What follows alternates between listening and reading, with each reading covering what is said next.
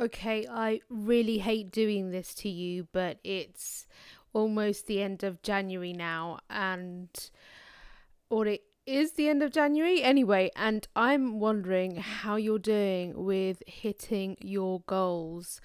Welcome back to the Life Vocabulary podcast with me, Serena Hussain.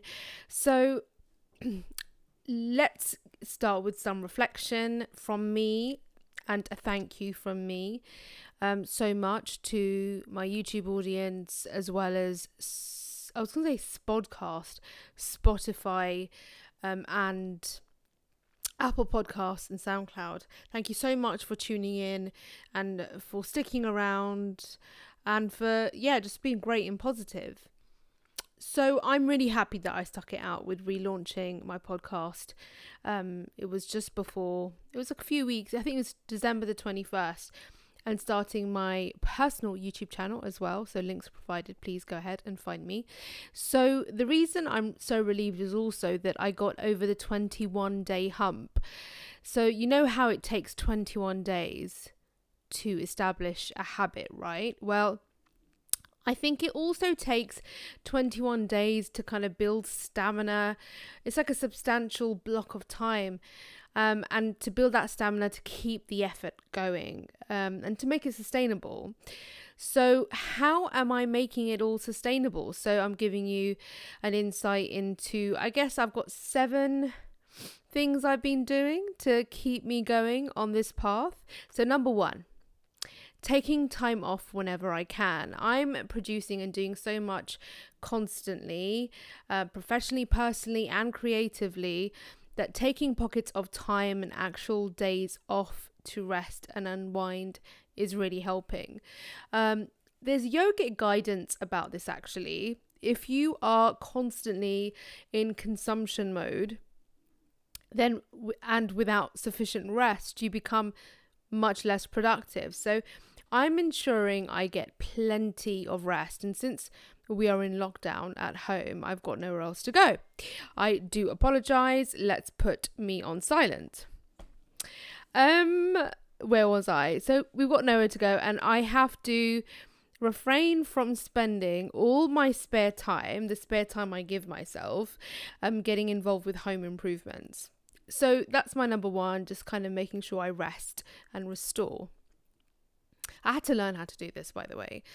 Um, so what else? What else is helping us keep up the momentum to kind of achieve everything we want to. It's January. Come on, we can do this. My daily pr- productivity planner is keeping me on track. It's keeping me on task. I vlogged about it as well. But the only thing I'm not doing yet is planning monthly. And I really want to get in the habit of forecasting on a monthly basis. Um, I'm going to play with the idea of a monthly newsletter potentially emailed, perhaps repurposed for socials in an interesting way. Um, by doing this, I know I can meet my marketing aims, just basically just trying to reach out to more of my community um, until the algorithms really start trusting my output, of course. So, yeah, number two is, you know, I have a productivity planner, it's keeping me on task, forecasting for the weeks and months ahead give it a try. Number three, or maybe you're already doing it, let me know in the comments, wherever you are. Anyway, I want to mention repurposing my content because after I write this, you know, a blog in the morning, I, I basically convert it to a conversational topic for this podcast. So, my morning daily blog writing is essentially me scripting. I feel weird about sharing this fact because I thought perhaps I was cheating on my blog in some way, but actually, it's where I place a lot of my trust and my initial thoughts and insights. So, yes, you can read a lot of what I'm saying right now, but it's just a different format. And I, I, I'm different when I'm talking about it. Um, so yeah, I, I would say it's helping me uh, to stick to, on to sort of stay on track, hit my goals because I'm in the content kind of biz, is to really use my content in a clever and smart way. Number four, fuel and exercise.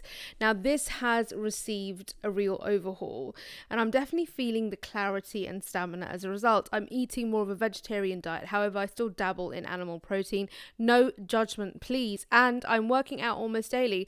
Not only am I starting to lose the pandemic pounds, but um i feel like i'm able to do more throughout the day. So yay. Um number five this is a big one emotional management. I'm really interested to hear your thoughts on this. So the things that used to really disrupt my output was like my depression. I say like like my depression if you want to call it. I actually did a spoken word poetry piece about managing my depression on my poetry channel. Links are provided. Anyway luckily i've stuck with therapy for nearly a year now. Weekly sessions with my psychotherapist on a video call has kept me healing and increased my awareness of myself and my stuff basically. Um, i've been doing the work so what that's meant is the debilitating anxiety and past present trauma that used to disrupt and interrupt my flow and focus is now much more manageable. I'm not saying it's disappearing. I say this because I'm aware that progress is not linear and it's not like a straight line up. So there are dips as well as um as as, as well. There's of course there's dips because we're human, but managing my emotional and kind of feeling world has really helped me to stay on task with the things I want to accomplish. Number six, getting to the end, I am making time to read more, and so my daily habits are definitely improving. Now, I spend a little more time in bed before sleeping and early mornings um, with my Kindle, if I'm up early, that is. Um, I'm always up early, but earlier. I've also finally given in to Audible, and I know I've spoken about not being against it, but how I'd rather not give myself another thing to listen to. But the reason for why I've finally given it a chance is because I'm now doing a dedicated longer walk for myself before collecting cover from school.